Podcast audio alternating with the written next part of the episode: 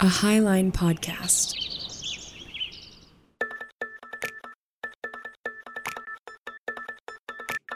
This is Ravel, a roundtable show about the complexity of faith in the age of information. My name's Josh. I'm Steven. And I'm Emily.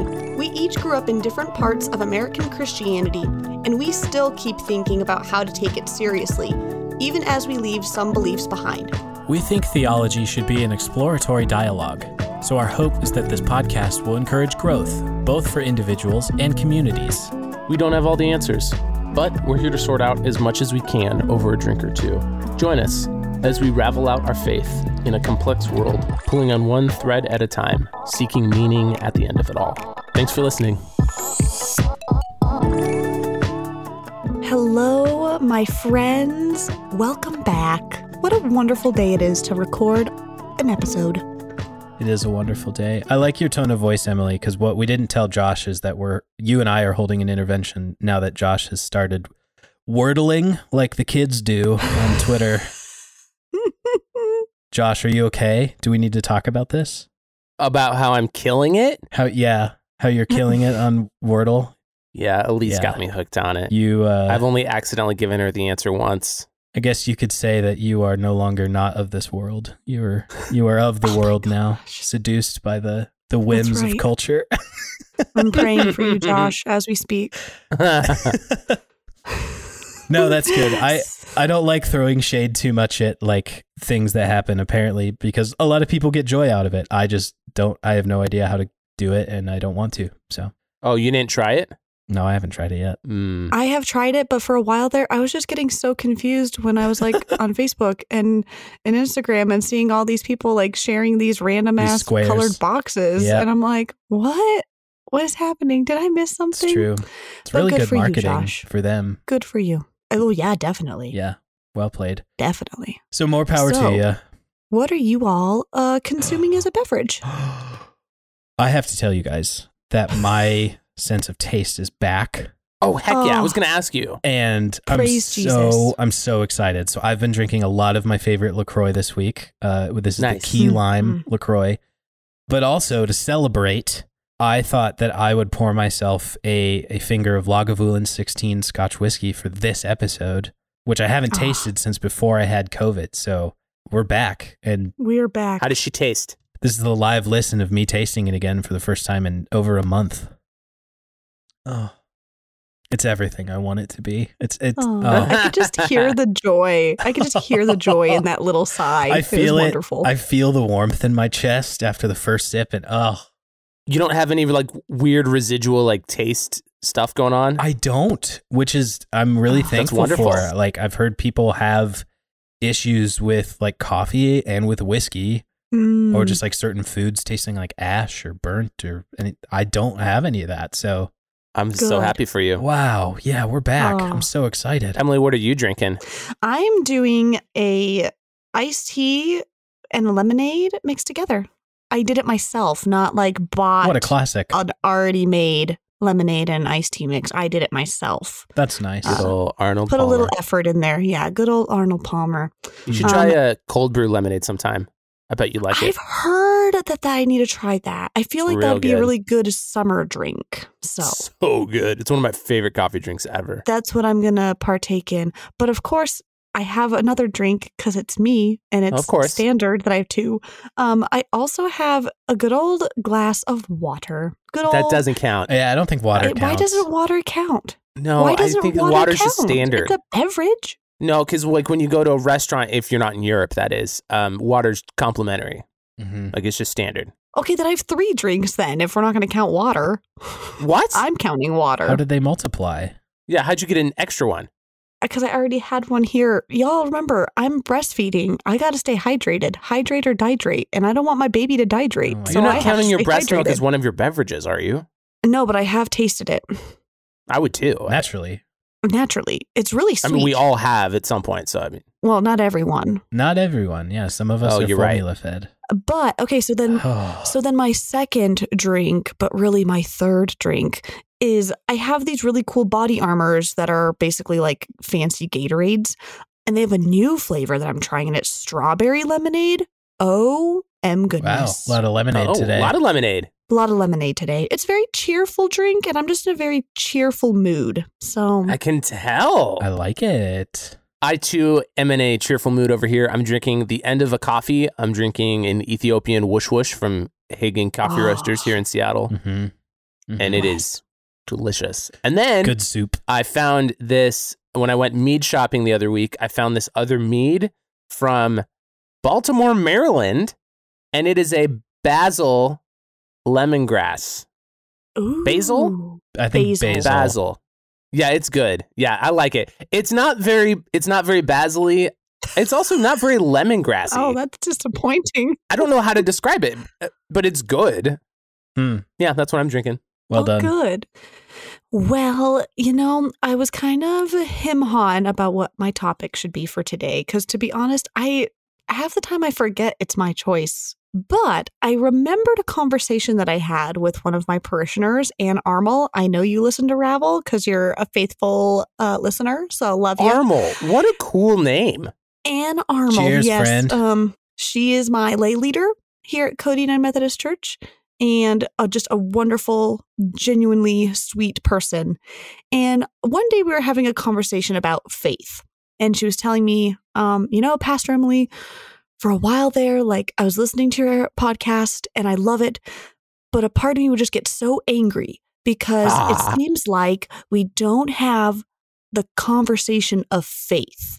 And all of this deconstruction work seems like we're letting go of faith or like we may not necessarily have faith. And so that sparked a conversation of do we have faith? Like, is it faith necessary? Mm. Can you fall in faith? What does it mean to be faithful? And just all these other like whole huge rabbit hole conversations unfolded. So I want to Hmm. talk about faith. Um, and one of the things that I was kind of intrigued when her and I were talking was the idea of you either have it or you don't. And I'm wondering, is it really that cut and dry? Like, is it that simple to say you have faith or you don't? Hmm. Or is it something a little bit more complicated? So that is my topic today. We are talking about faith. And that's that that's it. nothing more, nothing less, just good old faith. I think it's probably good to point out that a, a lot of our Ravel episodes usually revolve around specific beliefs.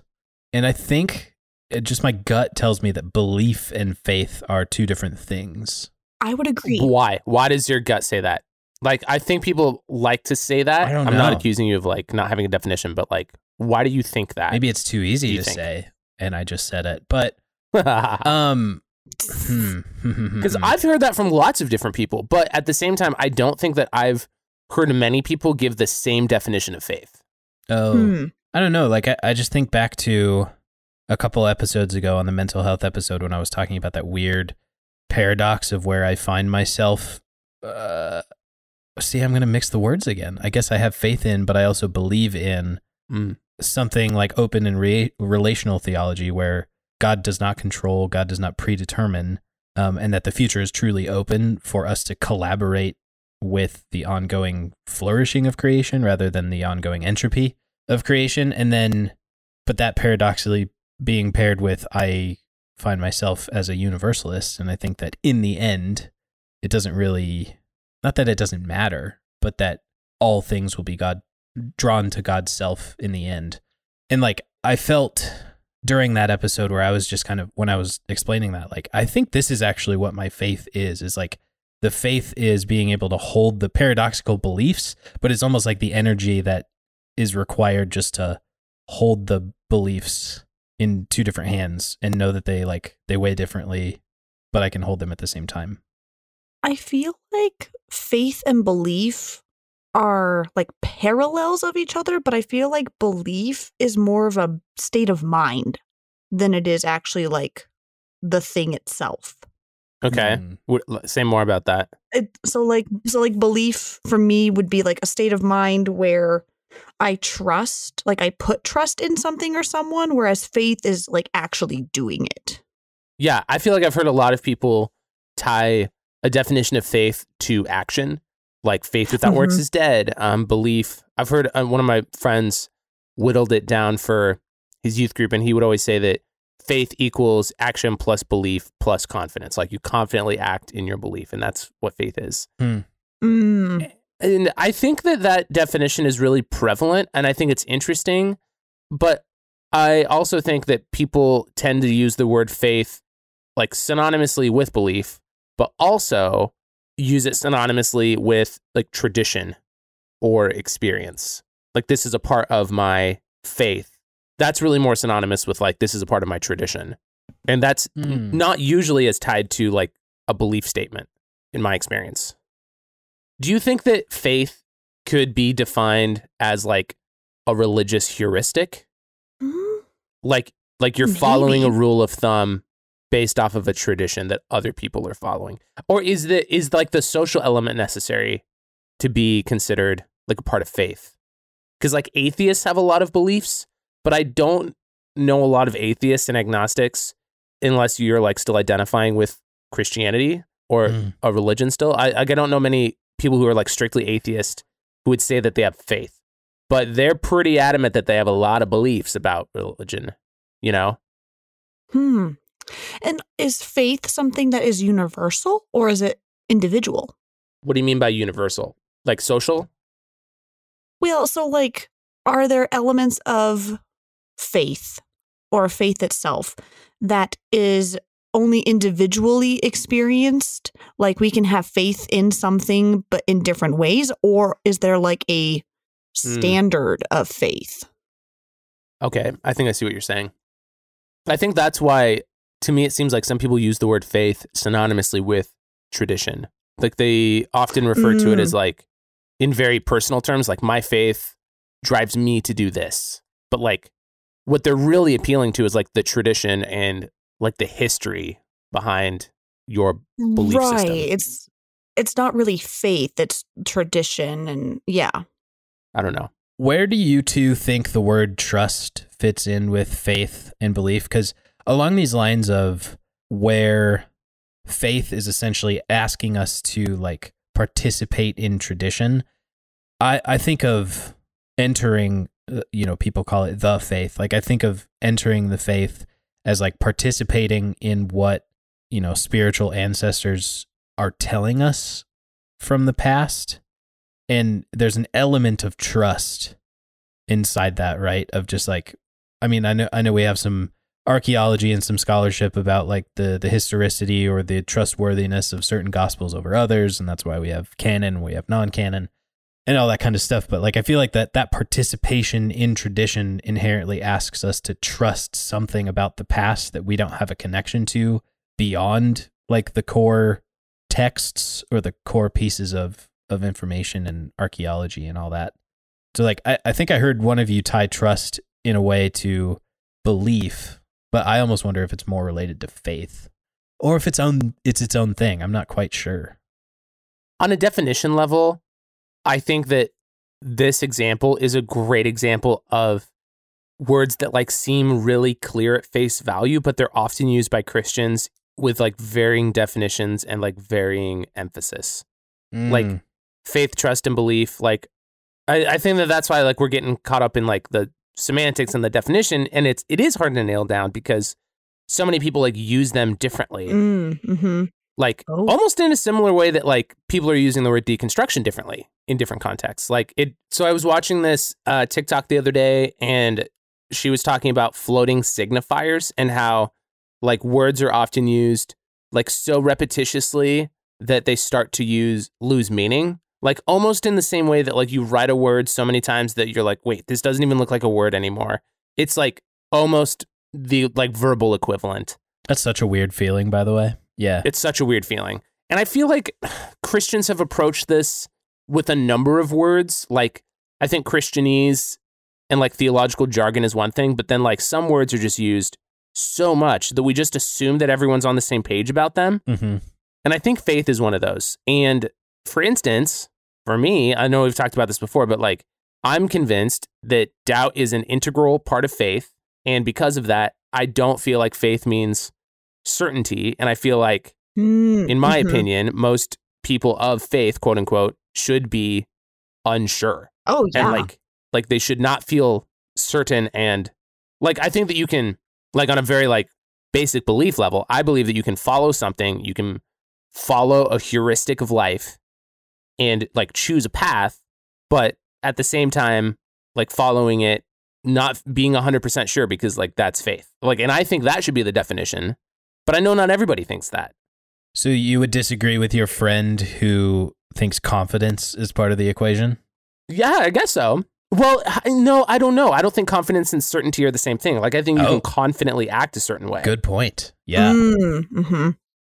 So then you without like yeah. So you would probably say then that it's not as clear cut as you either have faith or you don't.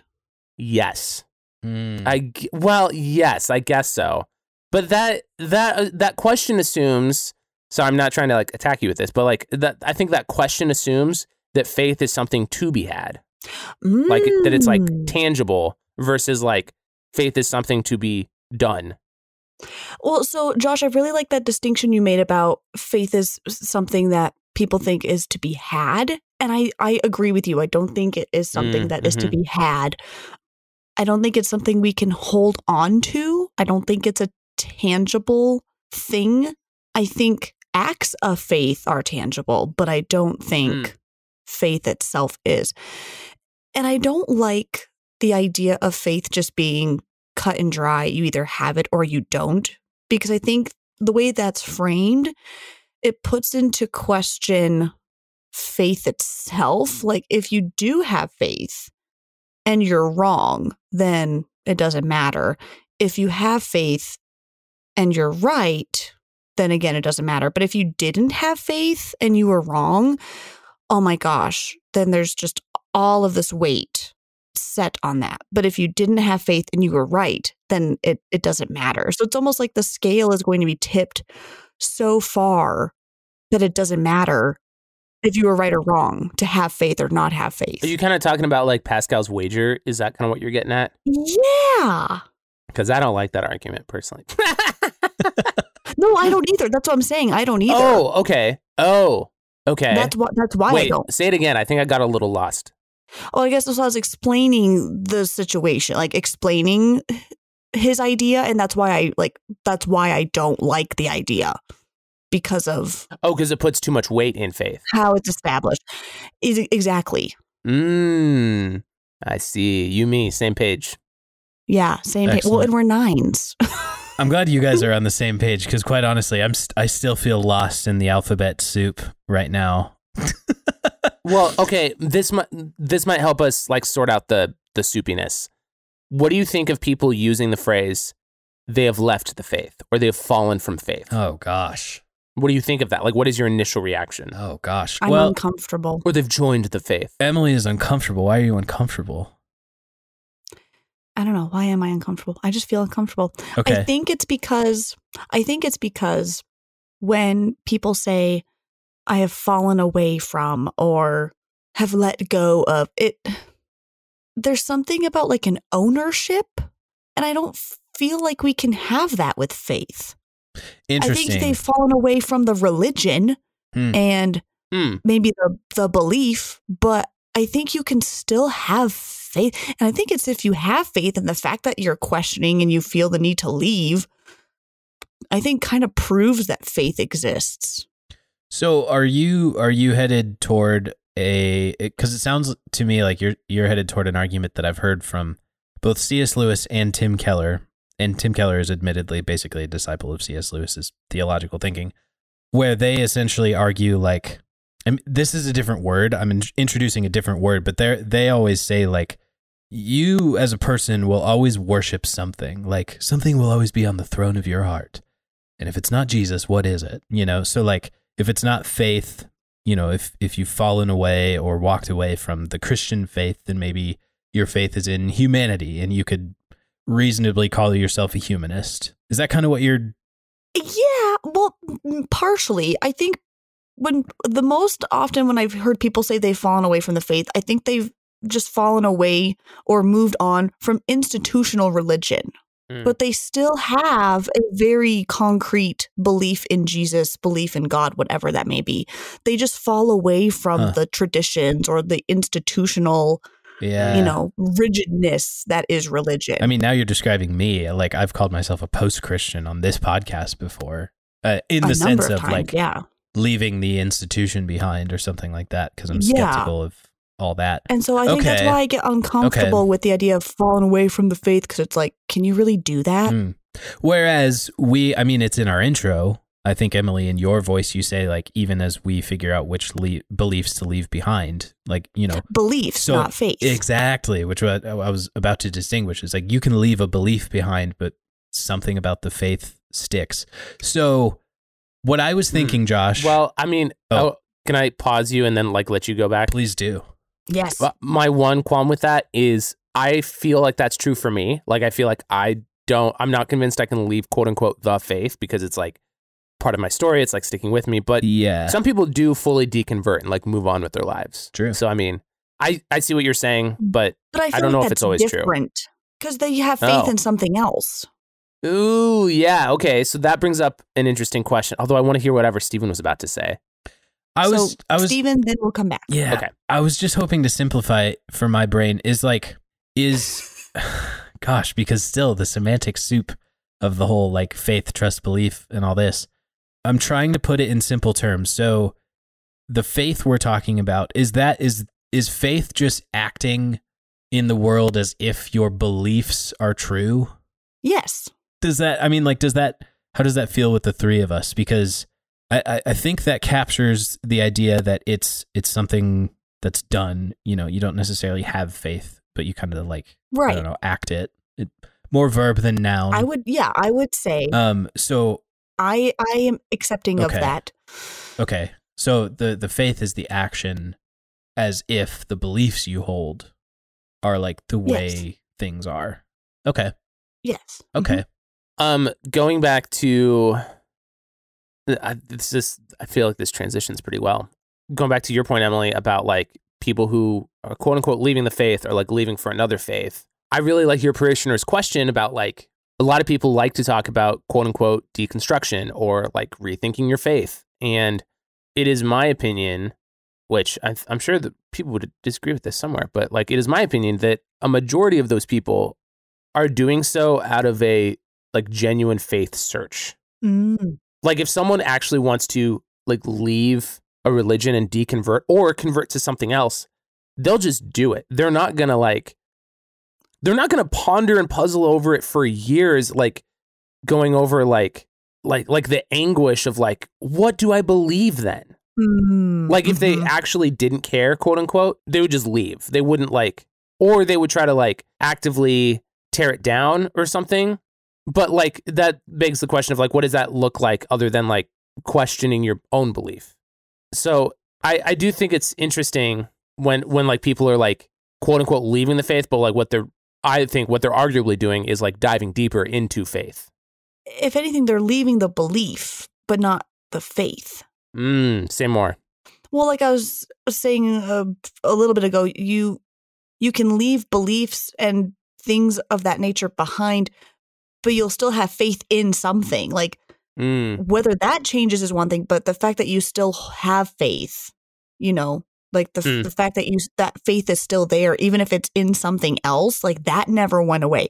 And Mm. if it does go away, then I think that's another question: is like, Yeah. can you actually lose faith? Well, so so based on the definition I attempted to give earlier is like uh, Emily, it sounds like y- what you're saying is you can never lose faith because you are always going to act as if something is true and that's how the way the world works. Right. Mm. That would be my definition. I yeah. said that weird. Yeah, but so if you completely like what does losing faith look like beyond just like you're not alive, but is that nihilism? Oh. like the complete loss of faith. Yeah. Is that just nihilism? Yeah, like you're not putting stock in anything. Yeah. But I think the argument could probably be that then your stock is in the fact that nothing is worth holding stock in. You know, I feel like I've heard an argument like that before too. Hmm. Like you can never be truly neutral in the area of faith, which I think is the way Emily is saying it, which I think is probably right. I don't know, is it? Curious. And that's the thing is it up to the individual to decide or is it is there some human standard of faith, you know? Is it Like, do all Christians have faith in the same, like, do they all experience faith in the same way? I would say no. Oh, that's a great question. I like that question. Why would you say no? Because if we did, then there wouldn't be a need for different denominations and Hmm. so much debate over issues. It would, it- everything would be the same. And that's not the case. And so I think that's where faith, mm, see, but I don't know. Yeah, because part of me wants to say like that boils down to belief. Like most denominations That- that split over boil down to belief, belief. and most, at least like mainstream denominations, acknowledge that they are a part of the same faith. Well, so then, okay, so if that's the case, and actually, this, why didn't I even think of this? This goes with my sermon beautifully. Looking at Paul, his letter to the Corinthians, wow, this preaches so well with my sermon today. That's so crazy. You know, the, a question that I asked my church today was, why do you go to church? And I kind of threw out examples of oh for the fellowship you know for the for the worship for whatever it may be and i'm like while those are all great I would hope that the reason you come to church and you claim to be a Christian is because you believe in the resurrection. Like that is the like that would probably be faith is the universal acceptance of Jesus resurrected. Like Jesus as Lord, Jesus resurrected. And I think belief then would be the different, you know, groups, the different denominations and and things like that, like carrying out in that faith carrying out that expression of Jesus resurrected is the same, but we just Hmm. do it in different ways, if that makes sense. Okay, I'm. I like that. I've got something rolling around in my head now, and I might need to just talk about it because I don't Do think it. I have it boiled down to a point. So you've got me thinking about like you brought up at the very beginning the question of like faithfulness, and I think that the Mhm. closest equivalent we have in like a secular context is the idea of brand loyalty. Oh, say Like- more. like from like the consumer mindset, like you're more likely to like buy from one company, the more you like see other people buying it, and the more that you yourself are buying it. Like there's this one shoe company that, man, how rad would it be if we got sponsored by them? I don't think we would, but like I've bought like eight pairs of shoes from them because I love them. They're rad and like I love them, and I like tell so many people about them. Like it's like, like I'm basically like m- marketing for them for free. um, not on here though; they have to pay us. Um, but like We'll send I him an invoice. um, I think that like brand loyalty is like the closest non-church equivalent to what most people think of as faithfulness. I think that a lot of people define faithfulness, which is oh, it's so funny because like it's obviously derived from faith, but I think that most people define faithfulness as commitment, and then that gets quickly translated to oh. commitment to a church co- or community, not belief. It, it- there's usually like a social element to it. So then when people start to leave the church or question the church, like Stephen, you're a great example of this, people see that as being unfaithful. Oh, and I think yeah. that like the personally, I don't know if we can build an institution that fundamentally integrates the questioning of that institution in a way that perpetuates it. I, I don't know if that's even possible, but I think that that's why there tends to be a lot of like us versus them in the like faith deconstruction conversation is because those people who are like really trying to genuinely question their own beliefs about their faith get seen as unfaithful. Thank you. Uh, yeah, I really, I really appreciate that. Cool. I'm glad that you as a pastor appreciate that. I, I think more people need to hear that. I really do. And I think as a pastor, especially if we don't share that idea, we are doing a disservice to people questioning in what they believe in. Mm. You know, like if I have someone who is in a spiritual crisis or, you know, is just deeply, deeply deconstructing and I didn't share that thought with them, I think that would be a pivotal moment for them in their faith journey. Well, even like using language like that, like faith journey, like I think that that implies a certain view of what faith is that I think I agree with versus like faith being more equated to agreement with one organization. Like Mm. that, Stephen, you've attended the church in Billings that is quite literally named after faith. and like yeah. people refer to it like in shorthand, just calling it faith, but like that, like it's it's almost kind of ironic because like the draw to an organization and like committing to it, I think a lot of Christians see that as the definition of faith, Hmm. more so than Hmm. like your action or your like the way you live your life or like they'll say that, but like in the end, it usually means are you still going to go here or are you leaving? Mm, mhm. Like I think that I've seen a lot of people leave church before and growing up as a pastor's kid, I think that it's it's interesting to view from like the internal angle and from the childhood angle because now as an adult who has quietly left a couple churches like conveniently, I look back on those circumstances and I'm like, man, like what were they going through? like were they rethinking something or were they actually just following a person to a different church like they said or were they using that as an excuse? Hmm. Hmm. I don't know.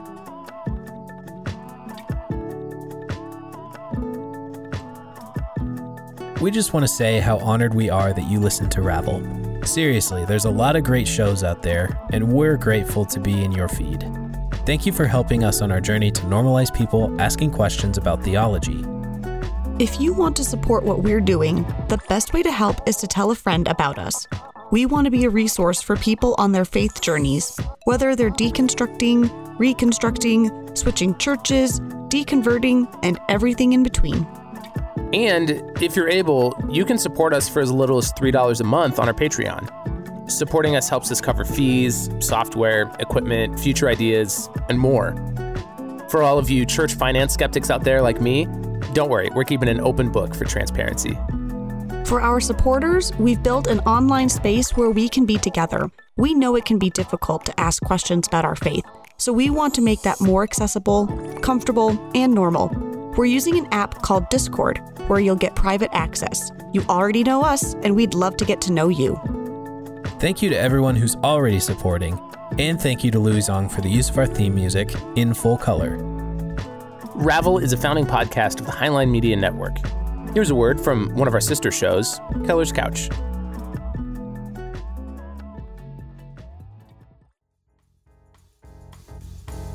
the amount of people who like didn't listen to music who are music majors.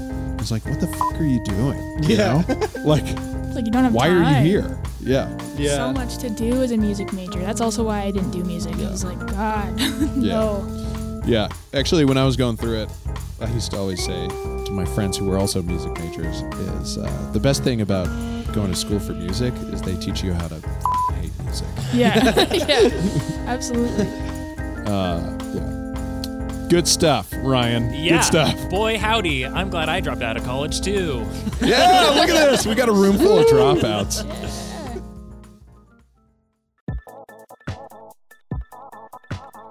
Have you ever bought a bag of coffee from the grocery store and wished it wasn't roasted like a month in the past? Steven, I literally play a game. I literally do this where I go to a grocery store and I play how old is the oldest bean I can find that's roasted. So here's the thing with the Highline blend made by our friends at Revel Coffee, every bag that you order is specially roasted for you the day the order is submitted, and it is shipped to your door within a few days. So it is fresh roasted, literally the best quality you could get. Emily, how do you make coffee at home? I do not make coffee at home, Oh. so I'm very excited to try this, but I know some of you probably already drink coffee. You might as well drink coffee that's from the one of the best roasters ever, and it supports one of your favorite podcasts. Order the Highline blend now on our merch store, highline.network slash shop. Yeah, I mean, hearing you put it in terms of like people would consider me unfaithful to the church or something like that because I left that one building or like stopped going to that building regularly. I wonder if that gets conflated, you know, that experience of like leaving a particular community for like in favor of another or you know, making somewhat of a homebrew thing, you know, Mm-hmm. as I feel like we've done with with our little community. I wonder if that gets conflated because of the way we talk about spouses being faithful and not cheating. Mm. Mm, fidelity, yeah. Yeah. Ooh. Is Mm. that why the church gets that distinction with faith? Because so many people talk about the faith as like the bride of Christ. Oh my god, That- maybe. Yeah. I've never thought about that. Yeah, because I was just Hmm. sitting with that. Like, it seems so presumptive to just like notice that I'm not on the attendance roster, you know, and think that I'm just like I've fallen away from the faith or whatever, or like he's being unfaithful or something. Where it's like, you man, you don't know me. You have no idea. Well, and you know, that's it's so interesting. I had someone the other day asking, Oh, you know, I haven't seen so and so in church in a while. And I would be like, Oh, you know, like life happens. Maybe they couldn't make it. Like, who knows why?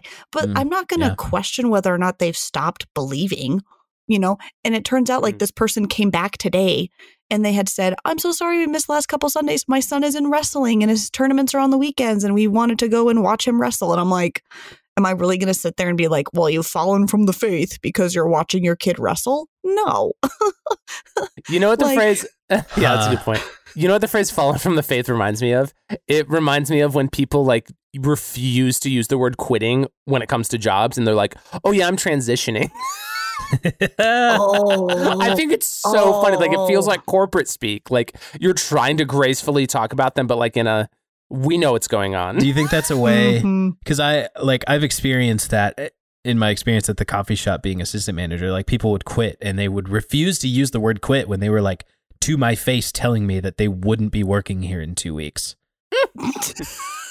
and do you think that's like a uh an issue they have with like owning up to their action like they don't want to admit to themselves that it's quitting so we put we try to put different words on it cuz i think well, yeah. somebody could probably make the argument that I have done the same thing with the last church that I went to is like he's just not using the word like oh he doesn't come here because he doesn't like it which I think I've said in more eloquent words at this point but yeah I don't know like something about motivation or just like it's way easier to notice someone someone's absence Emily in your case like wrestling family cool you notice someone's absence and it's I don't know part of me wants to be like it's just like church people to notice an absence and go straight to the judgy version of like, oh, definitely. I don't know what they're up to.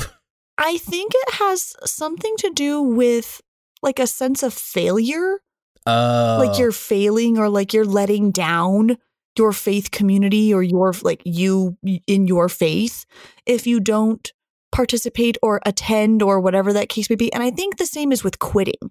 We see mm. quitting as failing when that is not the case. I think quitting can actually be a progress. If, let's say, you're in a job where you are failing, like you are miserable, you are not productive, you are not doing well, it's a toxic work environment for you to quit means that you are then going to progress because you're going to find something that is more suitable to your lifestyle, your beliefs, a better work environment, a better, you know, moral practice, whatever the case may be. So quitting does not always equate to failing, but I think we want to say that like if we quit something, we must be failing. And I Mm. think we apply that to our faith. If I don't go to church, if I skip a Sunday, if I don't participate in the Bible study, if I question, if I deconstruct, if I'm in this part of my faith journey where I'm unsure or I'm trying to ravel out something, I must be failing as a Christian. And I think that happens more often than we want to admit, that's huge. which is sad. yeah, totally. Well, that's what I think is so interesting about like I think we do create these false dichotomies, especially when it comes to like our relationship with church or religion or belief. Like I either have it or I don't, or I I'm in it or I'm not. Mhm. Versus like the complexity of like, what do I do when I feel like my faith is literally unraveling under me? Like- Mhm. I think that's what intrigues me so much about like using this like ravel language to describe faith and belief and deconstruction and like all of it because like I'm convinced as someone who's like not been going to church lately but like is like still just always intrigued about like Christian belief and thought and like how it's affecting real life and real people like I'm just convinced it's like all intertwined the, like the the idea of faith and deconstruction and certainty and agnosticism I just think it's completely intertwined and like can't be separated Mm. And I think if we continue with that illustration of, you know, like a ball of thread or, you know, twine, no matter how much we pull on a thread and it starts to ravel out, like that thread is still there. Like it still exists. That's yes. and it can always be rewound or utilized in a new way. Like the thread itself does not disappear no matter how much you tug on it or wow. you know, while yes, there may be beliefs that we leave behind, like we still have to acknowledge that it's there. Like it was there at one point. Mm. And that doesn't mean that that thread was not useful or, you know, because at that point, maybe it was. And so when we talk about faith, like it's there, it'll always be there. And it just may look different and it may shape out differently as we go through life, but it's still going to be there. Like it's just that thread that's Mm. or like the uh like the remnants of it could The still be there. Like yes, like I'm thinking yes. of this is like a very American example, but like I'm thinking of like the SBC um splitting over the issue of slavery. Mm, Like mhm. they totally felt that the Bible justified slavery and that it was perfectly Christian to do. And like now that is a a thread that is run through American Christianity and like still plagues American Christianity, even though like no modern Christian most likely believes that in good faith. Like it's like little tiny either they're like clinging like, to stuck on a racism and like trying to use Christian language. What wait, what did you say? It's like those little like lint, like the lint balls, you know, that like that get stuck on a sweater that you need like a, Oh a, yeah. you know, You like they're little just brush. there, like yeah. they're a little brush like it's, it's like a part of you, but it doesn't. It's not actually part of the thing itself anymore, but Mm. it's there. Yeah. Wow. Yeah, that that metaphor. I mean, like that's that's always been my favorite part about using Ravel as kind of our foundational thing is that is is the fact of, you know, you pull on one thread and you get a ball of it's raw material is what it is at the end and like Mm. I guess like trying to reapply Mm. it to faith in my head is like faith is the material that we have. It's the ball of red yarn versus the ball of yellow yarn, you know. Like that's our faith and whatever our beliefs are is like what how we choose like the different patterns we use to crochet the scarf or the mittens Mm. or something. It's like Mhm. the beliefs are the shape the faith takes, but the faith is just that material that's in our hands, like ready to be used to make something beautiful. You know? That's, That's an beautiful. interesting analogy. I'm not sure if I buy that, Okay. but I like it. Fair enough. Like as you were talking, I thought you were going to go with the thing that the sweater's made out of is love. Like- oh, oh, Like okay. love is the essence of faith. Like Paul talking about like the greatest of these is love. What what does he say? Faith, Yeah. hope, and love. It's faith, hope, and faith, love. hope, and love. It's not These faith. three remain, but is the greatest right? of these. That sounds a little too Hobby Lobby. No, that's no, right. It's faith, hope, and love. Okay. These three, these three remain. The greatest of these is love. Which he doesn't say faith is the greatest, and it's still in those top three. So what does that say? Yeah, true. It's love, which, if you think about it, it makes sense that love would be the greatest and not faith, Mm. because you can keep love for yourself, like loving yourself, and you can love others. I don't. Faith is one of those things that it can't be expressed in that way. Like you can't. I can't share my. I. How am I trying to phrase this? Because clearly we can share faith with other people. That's what like evangelism is. uh, You know, if we Is evangelism sharing faith or is it sharing the beliefs? Ah, is that the distinction? Maybe. Because I've tried to evangelize some people with beliefs that I don't even hold anymore. But I mean, Mhm. I had faith in it at the time. You know, Hmm. I acted as if those beliefs were true, and that's why I felt inspired to share them. Interesting. I okay, bit of a hard pivot, but it's kind of just like turning the turning the mirror around for a sec. You're familiar with the hymn "Great is Thy Faithfulness"? Yes. I love that hymn. it's interesting because the hymn the lyrics of the hymn specifically are talking about God's faithfulness toward us. Like does God have faith in us somehow and what Mm. does that mean? Let me go ask God. I'll be right back. Okay, yeah, you you have a centering prayer about that for decades before you figure that one out. no, well, yeah. I hmm, yeah. That's my favorite atheist joke. God doesn't believe in atheists. Yeah, that's very good. Yeah. Yeah, I mean, what does it mean for God to have faithfulness toward us or like does God have faith in us? Cuz part of me like on the on the belief side of things, you guys are familiar with Bo Burnham, yeah, the comedian. Ah, yes. He has a verse of one of his songs like from the perspective of God. And the verse is you argue and you bicker and you fight. Atheists and Catholics, Jews and Hindus argue day and night over what they think is true, but no one entertains the thought that maybe God does not believe in you. And like that hits so hard every time I read that. I'm like, "Oh, good point." Like let's think about, let's take that seriously. Yeah, I don't know. I I'm just cur- curious to like flip it around, explore this idea of God having faith or like d- does somehow God believe in us? Does God have faith in us? Or is it just like an idea of like completing the circuit? Is that what that hymn is singing about? I almost think of like well, this kind of goes back to what we were talking about earlier about like faith somehow equating like showing up and like Hmm. if you love someone or something like you will just show up for it and like if someone leaves the church it's not that they it's usually like they're just like not in love with church anymore like there's something they don't like about it Hmm. but like if you are I, yeah i feel like that definition of commitment kind of still works like if there's like a supreme being that like is somehow interacting with the universe or at the very least observing the universe can that observation be faith and love or does it necessitate interaction to be faith and love Oh. honestly i really like the character of the doctor in doctor who do you guys have you ever watched it I have not. No. Yes. Okay, so long story short, it's a like super being that's like time traveling and like uses technology to accomplish amazing things, but like in the end, like throughout all of the travels and the time traveling around the universe, like with all the different species, like the doctor loves humanity. And like that's a very common thread throughout a common thread throughout the Nice. show. And I think that's really appealing. Like the idea of a super being that like above all else believes in humans and like believes that humans have incredible potential to like accomplish amazing things and like their love for each other. Hmm. I think that's a really fascinating idea because like that the character is not a god character. It's not a Christ Mm. figure. hmm But in a way, is it not? I mean, like you're describing a super being who wants to demonstrate like his own, you know, faith in humanity. Like that. I mean, that sounds like Christ to me in a sense.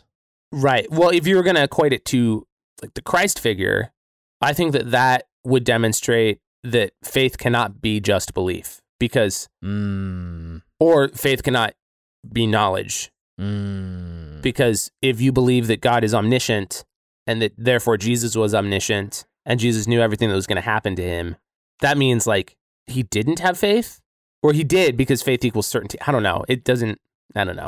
I'm not really answering your question here. or you're like me and you don't think God is omniscient actually, and the future is open to the collaboration of humanity. And w- oh, okay. So do you think? Yeah. Do you think like an open relational theology makes more sense for God to have faith in?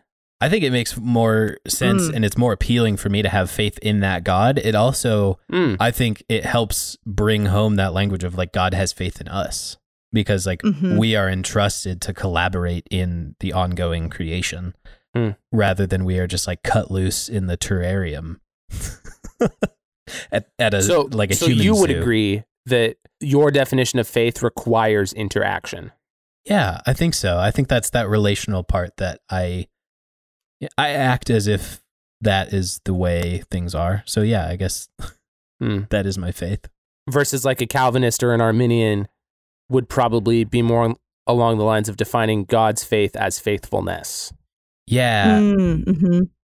Yeah, I guess you helped me realize like that that the open and relational part of it is like uh, in particular the knowledge piece. Like if God isn't all knowing, Mm. that doesn't threaten my image of God. If anything, that makes me more excited to like engage and interact. Yeah. I have a question for you guys. Okay. Have you ever lost faith in someone? Ooh. Faith in someone. Oh my God. Wow, what a question. Because that expression is used a lot. It's really hard for me to not conflate it in this context with the word trust. Mm-hmm. Ooh, yeah. Well, I'm wondering if that's what people mean when they say that. Yeah, maybe. I feel like I I have seen the evolution of yeah, of of specific people I knew at my first church, you know, what they what they say they believe today or what they stand for today in public like on social media and stuff and I'm just like man, I I used to put a lot more weight on the things you used to say and now it's just it's heartbreakingly easy to write you off as uh, a person, I don't know. You know what I'm saying? Like it's like Oh, I used to look up to you. So is that primarily dealing with trust more than faith? Yeah.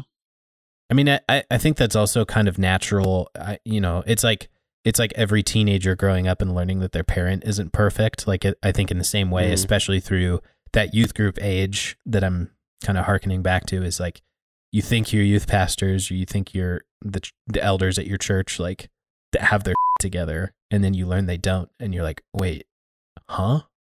What do you think a healthy, quote unquote, healthy definition of faith could look like?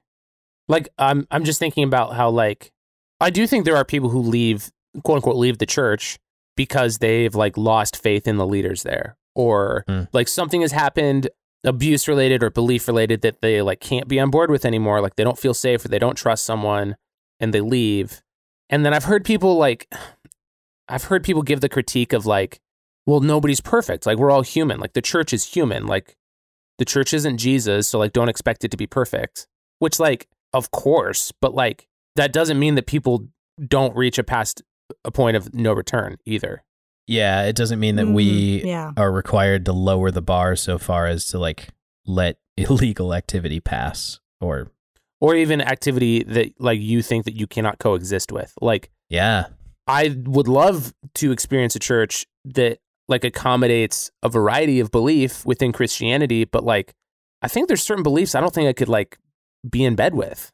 But I think that that happens both Mm. ways too, like in multiple types of issues.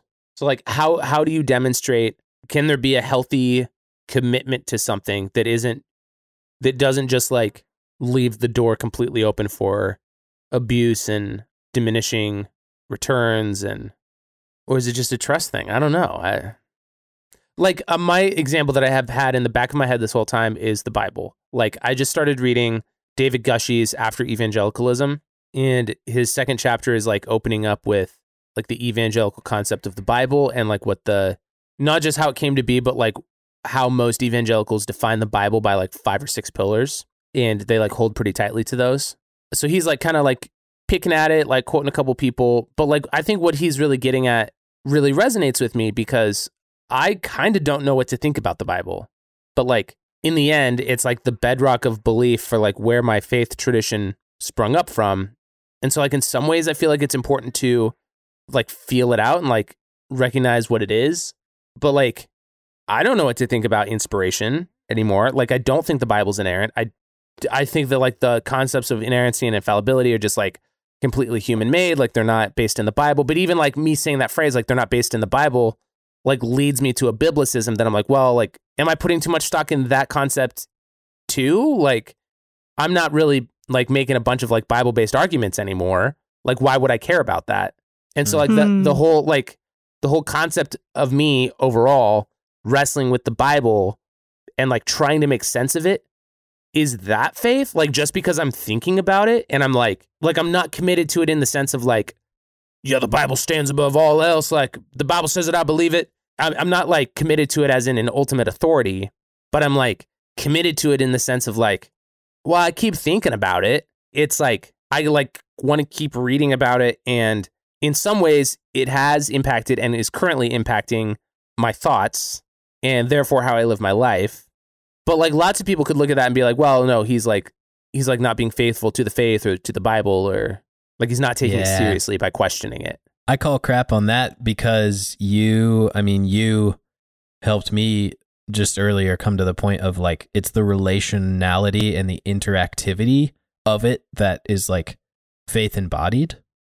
Right. Mm. So, like, I, I do think, I would say, yeah, the continued wrestling or like the fact that you don't just come to a conclusion about the Bible and leave it behind, but it's always just kind of something in the back of your head.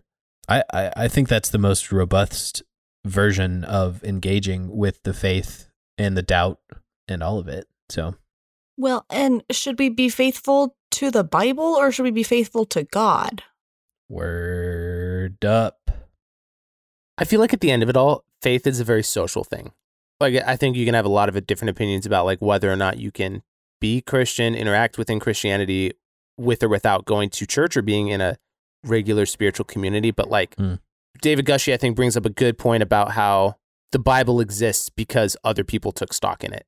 Like that's the only reason you take stock in it Mm. today. Wow. Yeah. is because yeah. like someone put together the Mhm. canon and like groups of people edited it and people wrote it and then like lots of people contributed to it existing today. And like that is largely the reason why we even think about it today. And i think that that's good to acknowledge. And i feel like that that really like obviously like the bible is like one of the main facets of christianity. And like i think that that totally relates to faith. Like whether you're talking about church or like common beliefs or questioning together i think that like the socialness is an inherent part of faith. We're doing this podcast together. Like Mm. This would be a really boring exploration if I was just doing a monologue podcast about my faith. like it'd be so Mm. terribly boring, I think. Yeah. We all know how you feel about monologuing podcasts, Josh. Oh, they're the worst. Oh, they're the worst. that was too easy Oh, to set up. Yeah. It was. It was. Well done. The one person I know Are that's not there a fan any, of uh, Dan Carlin's hardcore history. Hmm. Well, maybe Mhm. two people then, based on Emily's tone. Yeah. That's me. hmm Well, great. That's me to a T. Wow. Are there any uh Cheers to the dialogue. thoughts or yes, cheers to cheers to uh the opportunity that we have to even have these conversations, you know? Dialogue's a really good point. Actually, that's my final thought. I think that faith is Nice. inherently a dialogue. Mhm. Like, I think that that's what we're getting at in the show, too. Like, we think that it should be an exploratory dialogue. Like, Yeah. and if it's not, whether you're questioning or whether you feel more certain, if it's not a dialogue, it's kind of like, at the very least, it's lacking, if not not alive. Mm, Like, if you're not constantly thinking about what Mm. you should be doing right. or what you, Yeah. or whether or not your beliefs are accurate or life giving or killing the vibe, Mm-hmm. Then like, Killing the vibe. you're kind of not participating in fa- like I feel hmm yeah I like that hmm it's not isolated, is the point. Mhm. Yeah. like in some ways I don't think you can be faithful to the faith without constantly thinking about it Mm. whether or not that's like thinking about it in hindsight like in some ways that can be more faithful I think than like just not thinking about it Hmm, I like that. I like that. Yeah. What about you, Steven? Any other thoughts? I don't think so. I was just I was uh I was prepping myself for the smooth transition to say if that you want to engage with the dialogue with us. you could do so on patreon.com slash ravelpod. We have a delightful actually yeah community of people in Discord. Yeah, uh, our next episode will be sourced from the Patreon community. We're once again doing a Yeah. submitted topic. So be on the lookout for that next week. Um, we're doing polls. Josh has so many topics that we just sent out a poll to everyone and said to vote on it. So that should be fun coming up for your next topic in March, Josh. if you want to get really social with us Stephen and I are on Twitter all the time Emily's on Instagram Links are in the show notes for all those. We do have a bonus episode about the rise and Oh, yeah. fall of the rise and fall of Mars Hill podcast podcast coming out Yes. probably this week or next week, honestly, at the time you're hearing this. And then Yeah. next month, toward the end of the month, we're looking on doing a live hangout in Discord with the patrons that we record and make another bonus episode. Does that mean we're continuing to have faith in the Mars Hill experiment because everyone keeps talking about it? Oh, yeah, we're engaging with it and we're keeping the interactivity Like- up. Mm. Like one of my psychology professors, I know we're not even talking about this yet, but one of my psychology professors brought up that, eh, like from a behavioral standpoint, ignoring is the best punishment. Heck yeah, dude. But on the social I level, believe that. I don't know if that's true. I don't know. We'll we'll talk about it. yeah. Yeah, we can talk about that. That sounds Stay great. Stay tuned. Be look for be looking out for a teaser on the free feed, um, if that sounds curious. And hey, maybe we might uh we are fishers of patrons now. Fishers of men. Look at us go with the puns. Oh, I'm done riffing. Oh I feel my. done riffing. So Emily, thanks for this topic. This was a great one. Don't thank me. Thank Anne Armel. She uh, Normal. she's she is the uh, wonderful woman who has sparked this thought in my brain, and now we have. I think we just started scratching the surface of of faith. Oh, totally. and I think I think that's gonna be my benediction. Is we have just touched the surface of this topic, and no matter how many threads we end up pulling and raveling out, in the end, the product is beautiful. And it's something that we are going to continue to ravel out with together in community with love.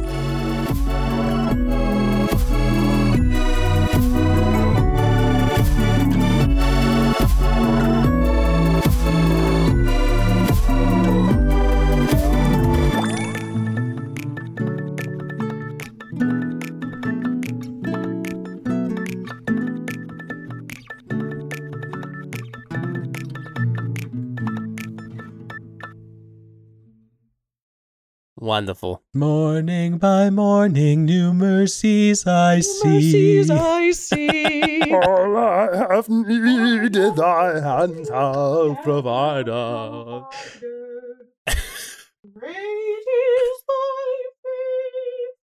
Lord, unto thee.